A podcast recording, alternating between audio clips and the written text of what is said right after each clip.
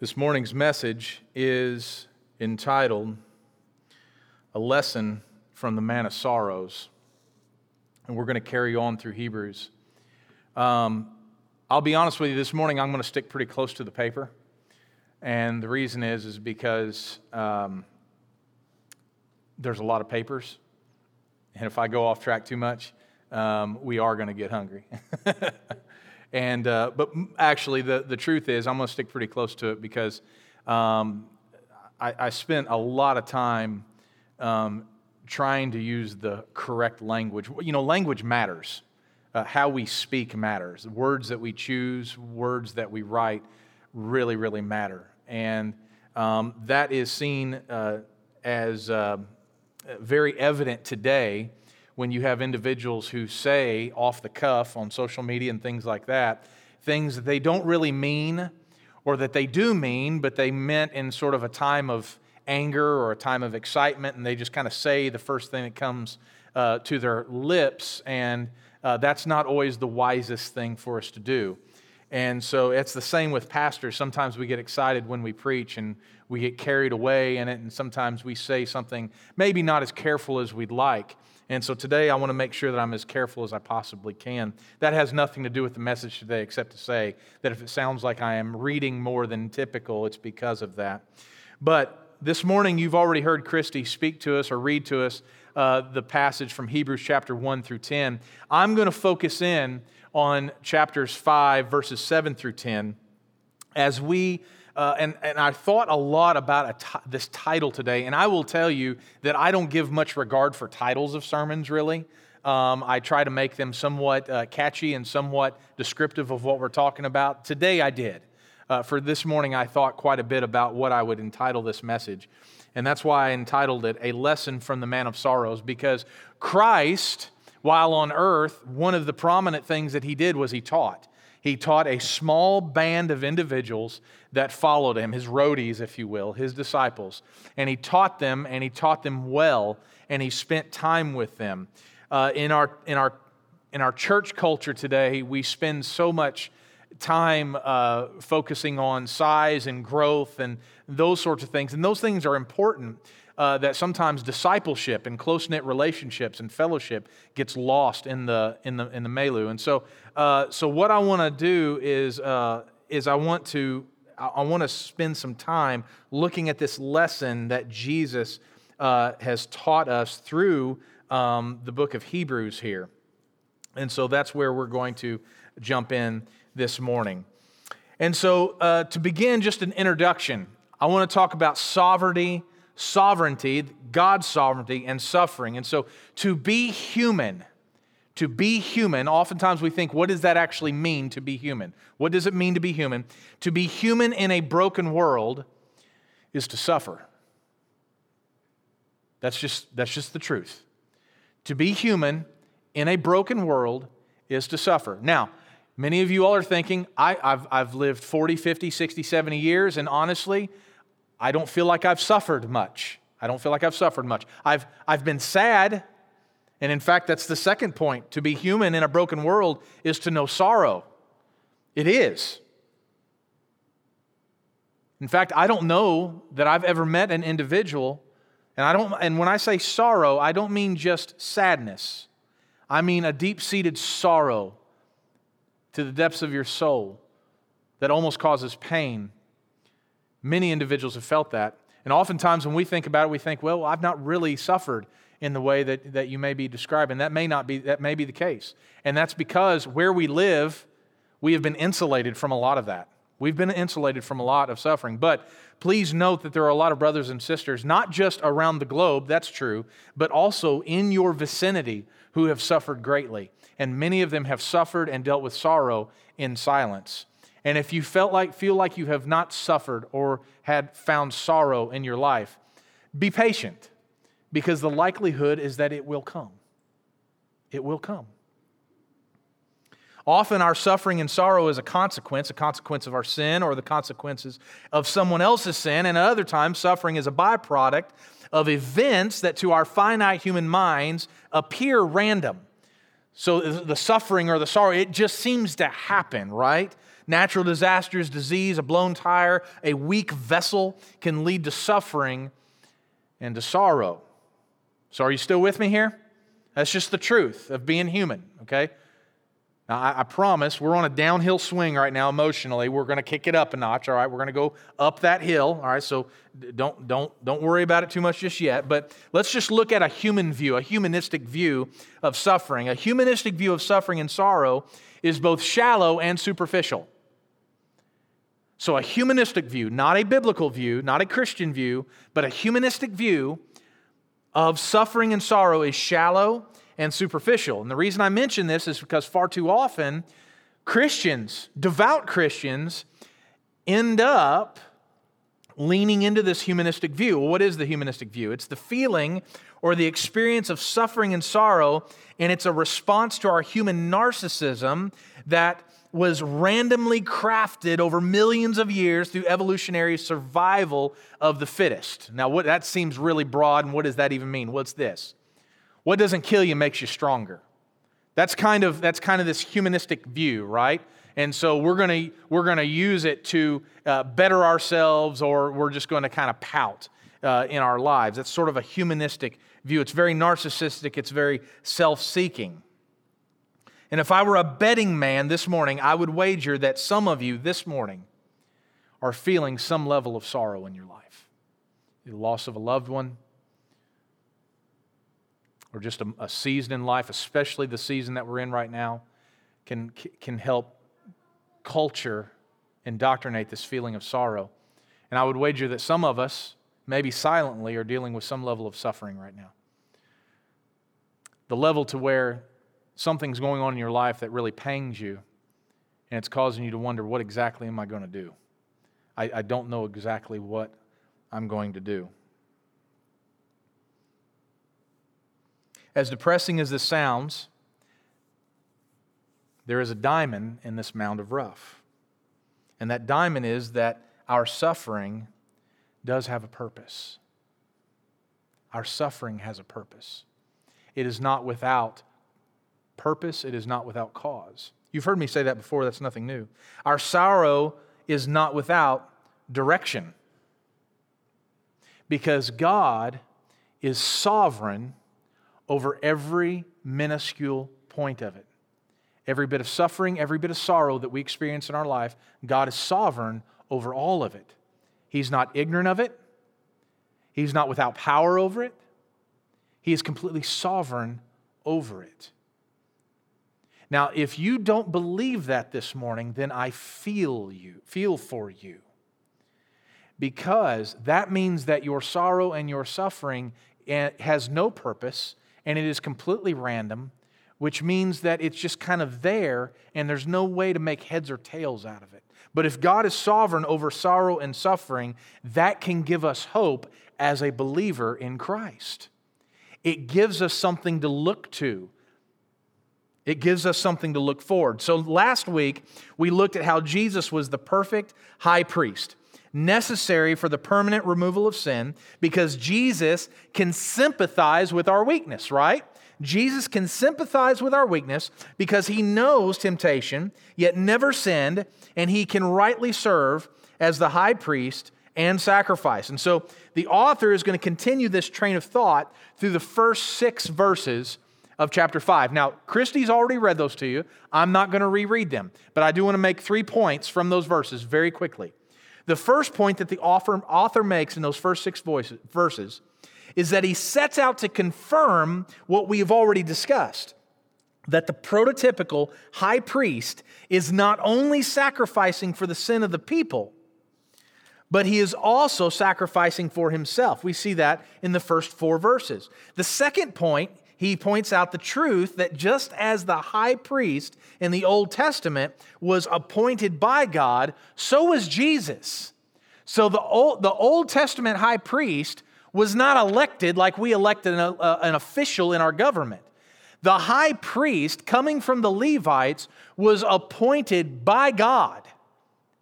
And so was Jesus. Jesus, being the Son of God, the man of sorrows, was appointed by God to be the final, the eternal high priest in whom we worship.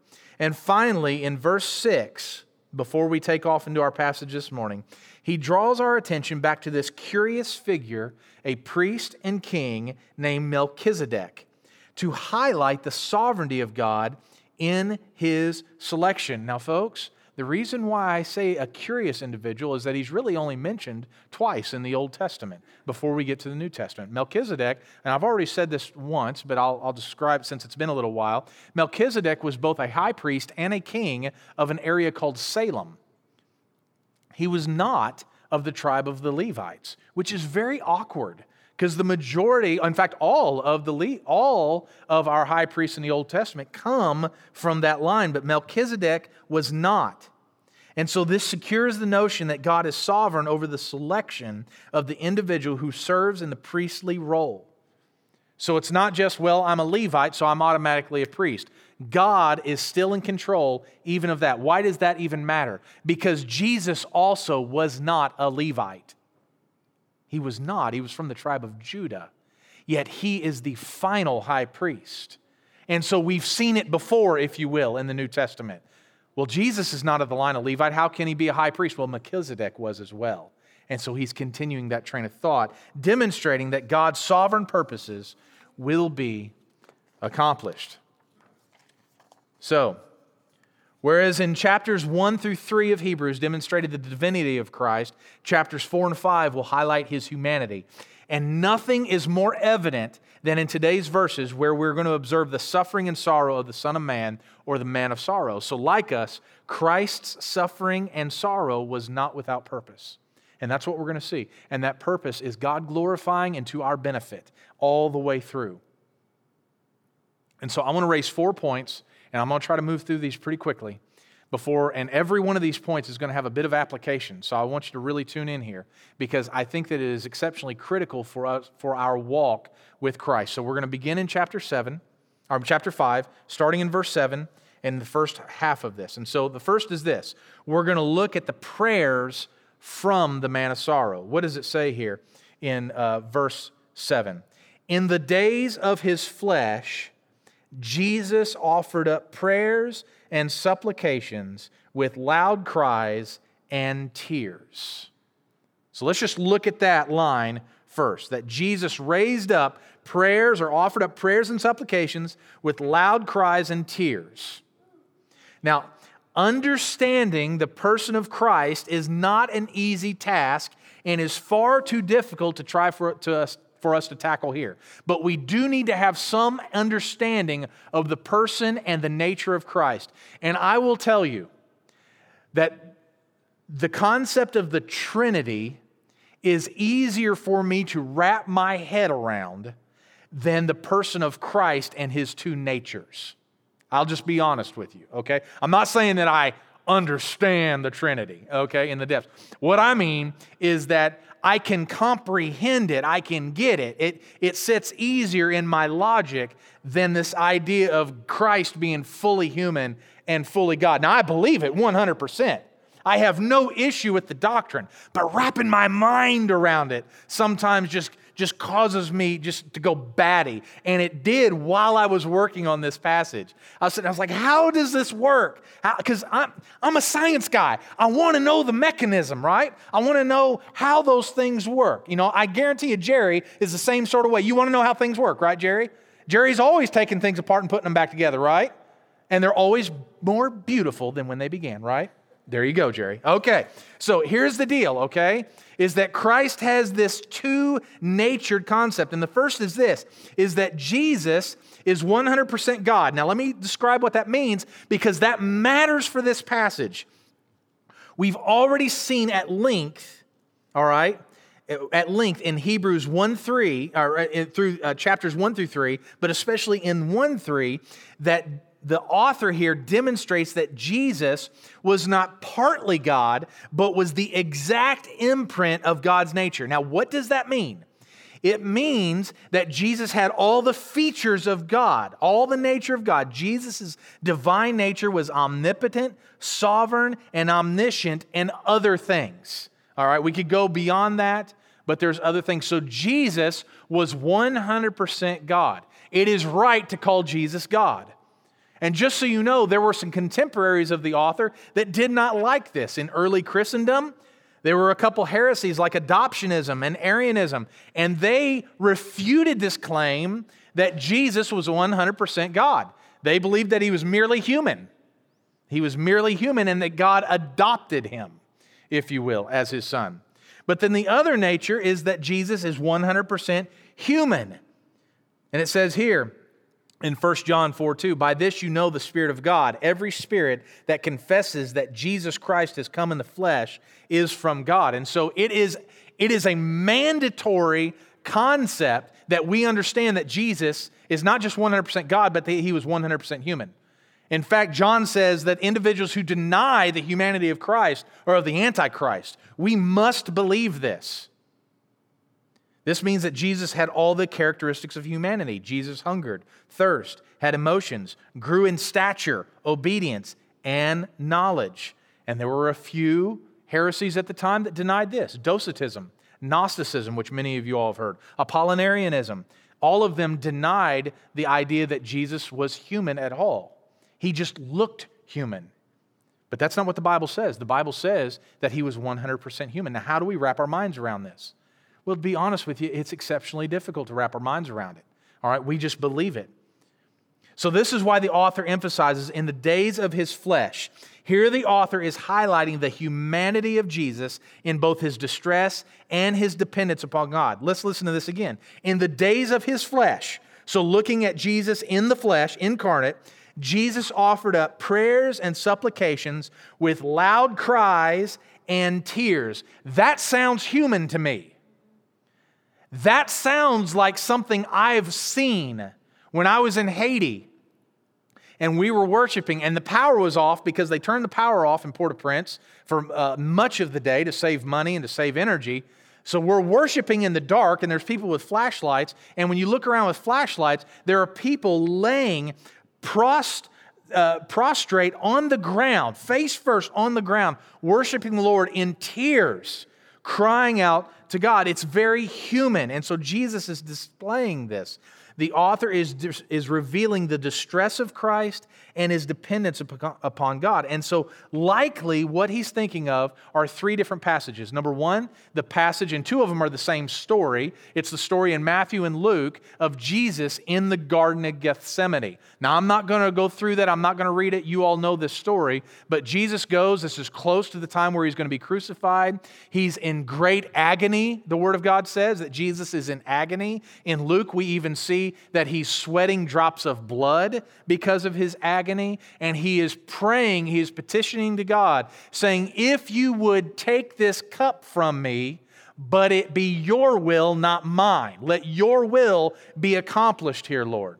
And so he's praying for this in the garden, right? And he says here, My soul is very sorrowful, even to death. This is what he says to the disciples. And then his prayer to the Father, My Father, if it be possible, let this cup pass from me. Nevertheless, not as I will, but as you will. And then, like I said in Luke 22, we see something very similar. And we can go even to John chapter 17, which is one of my favorite passages in all of Scripture, where Jesus is praying what we have rightly called a high priestly prayer. If you read that passage, that chapter, we don't have time for it this morning, but go back and read that chapter. Jesus is enacting a prayer to the Father, mediating on behalf of his disciples and us. He is serving as our great high priest in that role, praying to the Father on our behalf. In the Old Testament, the high priest was not elected by the people, but was rather chosen by God from the people so that he could resonate and relate, relate with the people he was mediating for. And likewise, Jesus, God in the flesh, was also human. And while he was not stained with sin, he could still understand our plight, as we discussed last week. But because of his human nature, because of this human nature of Jesus that is on full display, what we see is that Jesus completely and fully depended upon the Father. Completely depended upon the Father. Now, if Jesus was just 100% God, would he need to demonstrate that dependence upon a Father? But because he is also human, like us in that way, he is demonstrating his dependence. Says Jesus offered up prayers and supplications with loud cries and tears. It sounds exceptionally human. Now, what is the application for us? As we are faced with suffering and sorrow, if the Son of God, now I want you to think about this. I want you to think really carefully about this. When we are faced with suffering, with sorrow, and with trials, if the Son of God was willing and able to cry out to the Father with loud cries, in tears, in supplication and prayer, what prevents us from doing the same? What prevents us from doing the same? In fact, one of the definitions of supplication is begging. It's this begging of the Father, begging that His will would be accomplished. When is the last time we approached the Father through the high priest Jesus with loud cries and tears? When is the last time that we've approached the Father through Jesus with such utter dependence that it brought us to our knees? The need is great. The problem is we don't recognize the need.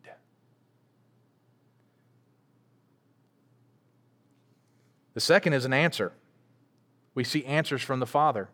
It says, In the days of his flesh, Jesus offered up prayers and supplications with loud cries and tears to him who was able to save him from death, and he was heard because of his reverence. And the Father answers but before we look at what he answered, I want to look at why. It says that the Father heard because of his, Jesus, reference.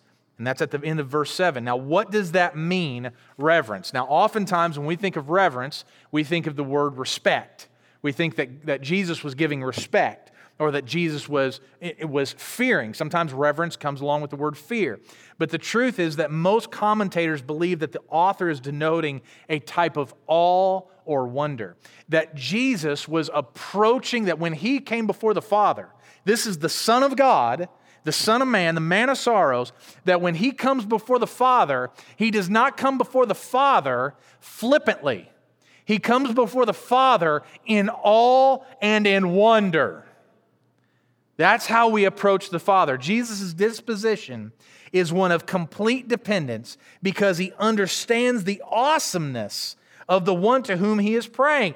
This is the Son of God we're talking about. And he is still coming before the Lord with this awe and wonder. When we come to the Father flippantly, without regard to every aspect of his divine nature, we are not dis- demonstrating reverence. At best, we are demonstrating entitlement. Father, give me that. In fact, it sometimes sounds like a small child. Give me, give me, give me, give me, give me, right? Why? Because I deserve it. I've earned it. Blah, blah, blah, blah, blah. It's flippant. That's at best. At worst, we're demonstrating unbelief. And I'm going to tell you, folks, I, please don't think that I'm just preaching to you all, because as I was writing this, I wanted to stop writing it because it was convicting. To me, it was con- so convicting far too often, whether it's before a meal or before bed or some under my breath petition. I come before God, the God of the universe, out of some nominal habit rather than all like wonder. My prayer for us as a congregation and as a church globally is that the everyday Christian would repent of their flippant nominal approach to the Father of the universe, the God of the universe and his Son and the Holy Spirit, and that instead that we would be brought to our knees either physically or metaphorically. All right? And come before God in awe and wonder. Because it says that Jesus was answered in part because of his reverence. It says Jesus prayed to him, to him who was able to save him from death. So he heard him because of his reverence, and then he answered him. What was the answer? It says here, to him who was able to save him from death. The Father did what? He saved Jesus from death. Now, does that raise a question? Was the author of Hebrews wrong? Well, the author is not wrong. And God did answer Jesus' prayer. God did save Jesus from death. But let me explain. The Father saved Jesus from death through the resurrection, meaning that Jesus still had to suffer and die. He had to. That was foreordained, it was predetermined, it was planned before the foundations of the earth that Jesus would have to go and suffer and die. He is the man of sorrows.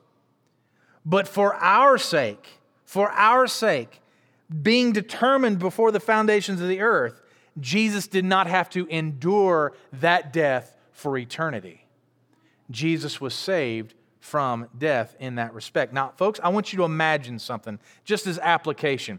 If the Father, just think hypothetically now, if the Father prevents Jesus from dying, then the perfect sacrifice is never made and we stand condemned. So if the Father answers Jesus' prayer the way we would want Jesus to or God to answer our prayer, not just to save us from eternal death, but to save me from dying. I don't want to die right now. If the Father grants Jesus' petition in that way, then we still are condemned. Then Jesus is not the sacrifice, the final sacrifice. Likewise, if the Father does not answer Jesus' prayer at all and raise him from the dead, then death is not defeated, Christ does not reign, and we still stand condemned. So if, if the Father answers his prayer the way we would want him to answer the prayer, or if he refuses to answer the prayer, then we stand condemned. Our salvation is dependent upon the suffering of Christ as well as the Father answering the prayers of Christ. So, what does that mean for us? It means there is purpose in the suffering and there is power in prayer, which goes to point three that there is obedience learned. And this is the trickiest one for us to follow. Because honestly, we don't like hard lessons, do we? We don't like difficult lessons. I think many of us would like to pretend that we're in the matrix and just get kind of plugged into a computer and learn everything we need to know. But that's not the way life is. The death of Christ and our salvation was not the only purpose in the suffering of the man of sorrows. It says here in verse 8, it says, Although he was a son, he learned obedience through what he suffered. He learned obedience from what he suffered. Now, catch me here. How does Jesus, the Son of God, learn anything? Doesn't he already know anything? Everything. Well, we've said already that Jesus was fully human in that he felt pain, he felt sickness, hunger, thirst. But we also see, especially in the beginning of Luke, that he grew in wisdom, knowledge, and now in Hebrews, grew in obedience. So, does this mean that Christ was a sinner until he learned to obey? Because that's often what it means for us. It means that we learn to obey because we first sinned or made a mistake, we get corrected in that, and therefore we've learned obedience through it, right? I mean, that's why we pop our kids on the rear end, right? We're teaching them obedience. So, did Jesus have to sin in order to learn obedience? Absolutely not. Jesus was without sin, but he did learn obedience. Jesus, through all of his trials, as he was walking through life, through all of his trials and tribulations, was learning to suffer in obedience. It was preparing him for that moment on Calvary. And Paul describes it like this in Philippians 2 8. And being found in human form, he humbled himself by becoming obedient to the point of death, even death on a cross. Every step that Jesus was taking was preparing him for this last step that he would take up to the hill of Calvary. And his obedience carried him all the way to the cross. And again, this is demonstrating Jesus' full humanity. Paul tells us that Christ's submission to God's will and perfect obedience led to the grave, but it also led to our salvation and the purpose for which Christ came, which is this that Christ came to save sinners. That's why he came in 1 Timothy 1:15. Now, how do we answer this for ourselves? It's this. We are not born with the ability to obey. We're not born with that ability. Rather, for us, we are born with the depraved desire to disobey. I was listening to National Geographic. Um, uh, Overheard, I believe, is what it's a podcast through National Geographic. It's a bunch of nerdy science stuff. I love it. And as I was listening to it, one of the uh, fellows that was on there was talking about lying.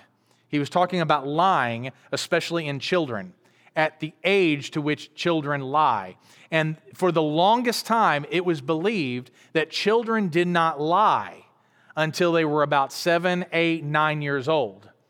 Now, if you are a parent, you know that the scientists are dead wrong, okay? But what they would say is they're not really lying, they just misunderstood and stuff like that. Well, this expert on lies says no, no, no, no, no. We can go back and track that the first lies are between ages two and three.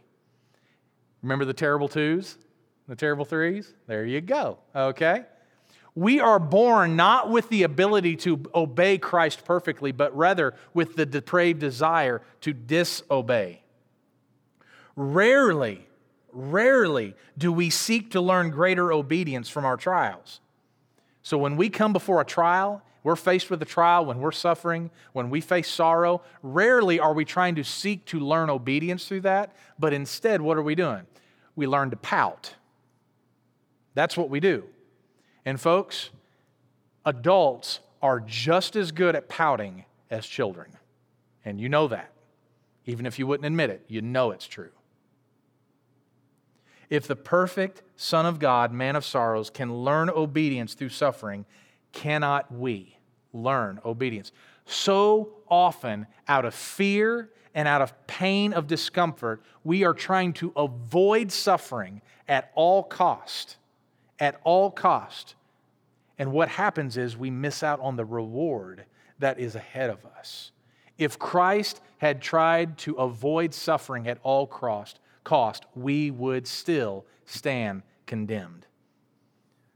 So, this leads us into our final point this morning. It's this salvation for all who obey. What was the reward? And we see that in verse 19, 9 through 10. I'm going to read 7 through 10 again. In the days of his flesh, Jesus offered up prayers and supplications with loud cries and tears to him who was able to save him from death, and he was heard because of his reverence. Although he was a son, he learned obedience through what he suffered. And being made perfect, he became the source of eternal salvation to all who obey him, being designated by God a high priest after the order of Melchizedek. And being perfected through this suffering, Christ became the source of eternal salvation to all who obey him. So, really quickly, I want to walk through that one phrase about Jesus being made perfect. Now, I think if we, if we had a, did a survey in here, every one of us would raise our hand and say that Jesus has always been perfect, right? That Jesus was without sin, Jesus never committed a, a wrong or anything like that, nothing sinful, right? That Jesus was perfect. What the author is doing here is he's revealing Christ's perfect obedience all the way to the cross, which was a prerequisite for our salvation. So, in other words, had Christ failed, he would not have been the perfect sacrifice, but he did not fail, he was perfect. So Christ was being made perfect through his sacrifice, is that Christ was the perfect substitute. He was the perfect sacrifice, but it did not become perfect until it occurred, right? It didn't, it, it's not perfect until it happens. If I could put it kind of crassly, all right, you don't get 100% on an exam until you what? Take the exam. Then only is it perfect. So Christ was being made perfect through his obedience. So let's finish up here. Because of this perfection, because of his obedience, we have a means to be saved. We have a means to be saved. And like we've already demonstrated again and again, obedience to Christ is not a recommendation. We've said that before. I want to say it again. Obedience to Christ is not a recommendation, it is an obligation. And the author here in this passage is not suggesting that our obedience is what earns us salvation. It says here, and being made perfect, he became the source of eternal salvation to all who obey him. The author is not saying that we are earning salvation through that.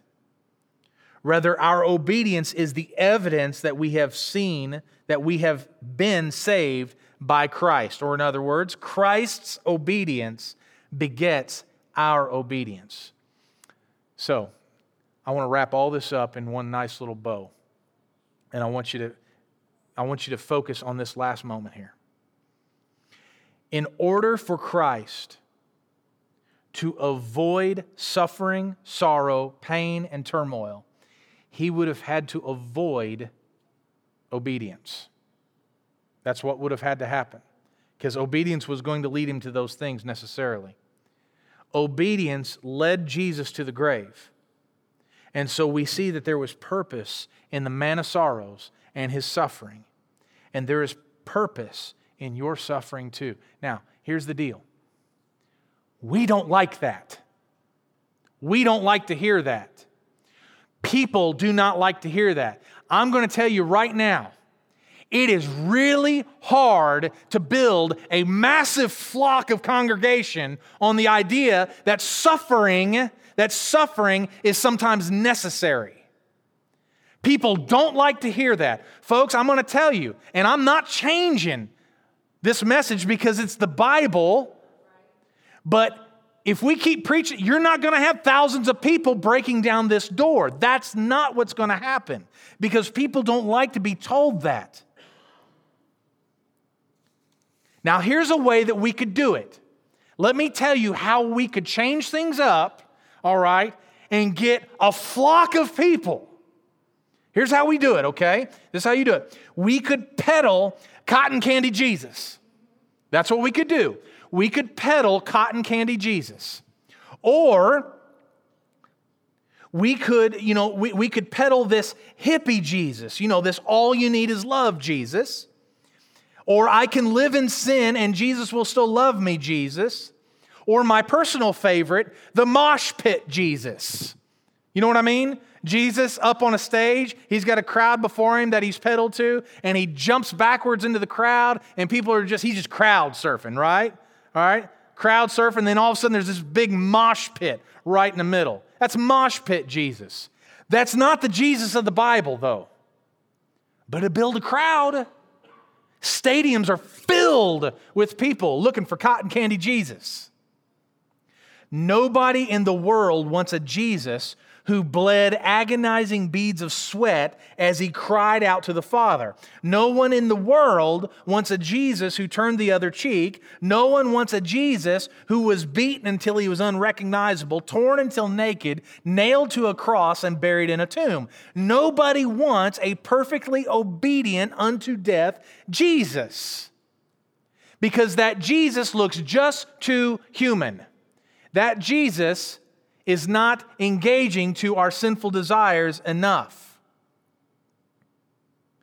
That kind of Jesus that I just described requires sacrifice, humility, suffering, and sorrow. That kind of Jesus, the Bible's Jesus, requires you to love him so much. Listen to this moms and dads, grandparents, everybody. This kind of Jesus requires you to love Him so much that loving your parents or your kids or your spouse looks like hatred. That's what Luke says. Luke says that if you love Christ the way that He calls us to love Him, that loving your parents and your kids looks like hatred in comparison. That kind of Jesus requires you to sacrifice your time, your comfort, and your money. Loving that kind of Jesus means that you can't look like the world. You may not be able to give your kids everything that they want because you are too busy supplying the one who can give them everything that they need. And folks, I'm guilty of this one because I want to make my children happy, right? I want to make them happy. And so I want to give them things that make them happy. But most of that stuff is going to burn in the end. What we need to be giving our children is Jesus.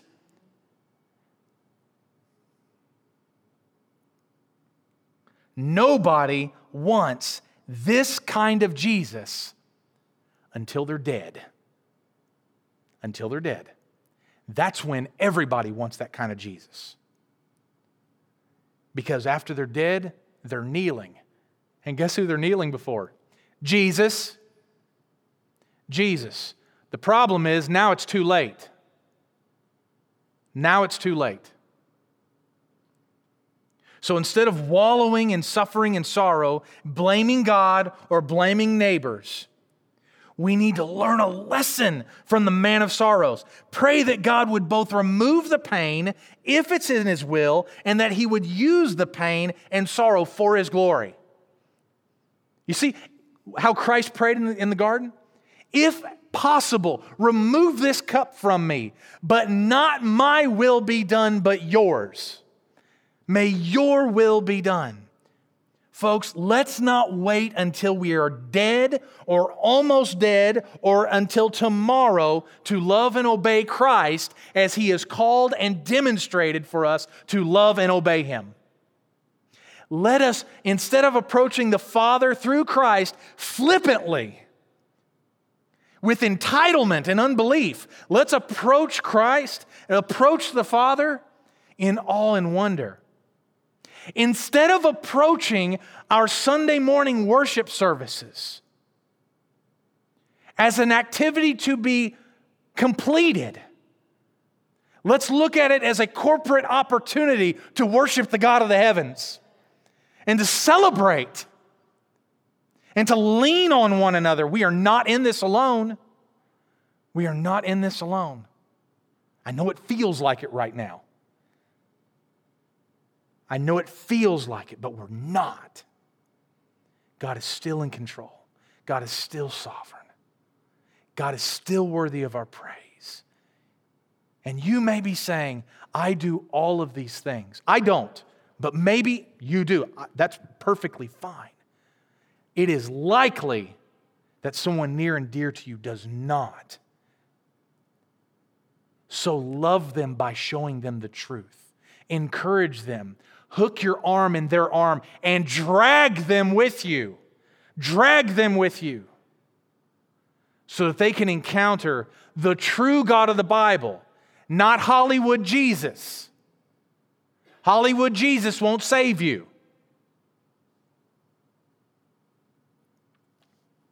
I'm done. I'm going to pray. And my prayer this morning is that every one of us, every one of us, would be convicted, if need be, of lackluster worship and devotion to Christ. I am not denying that it is difficult. It is difficult, especially right now. It is not easy to give your everything to Christ. But He did not ask for partial, He asked for all of it. Let's do that as a congregation. Let's do that as a congregation.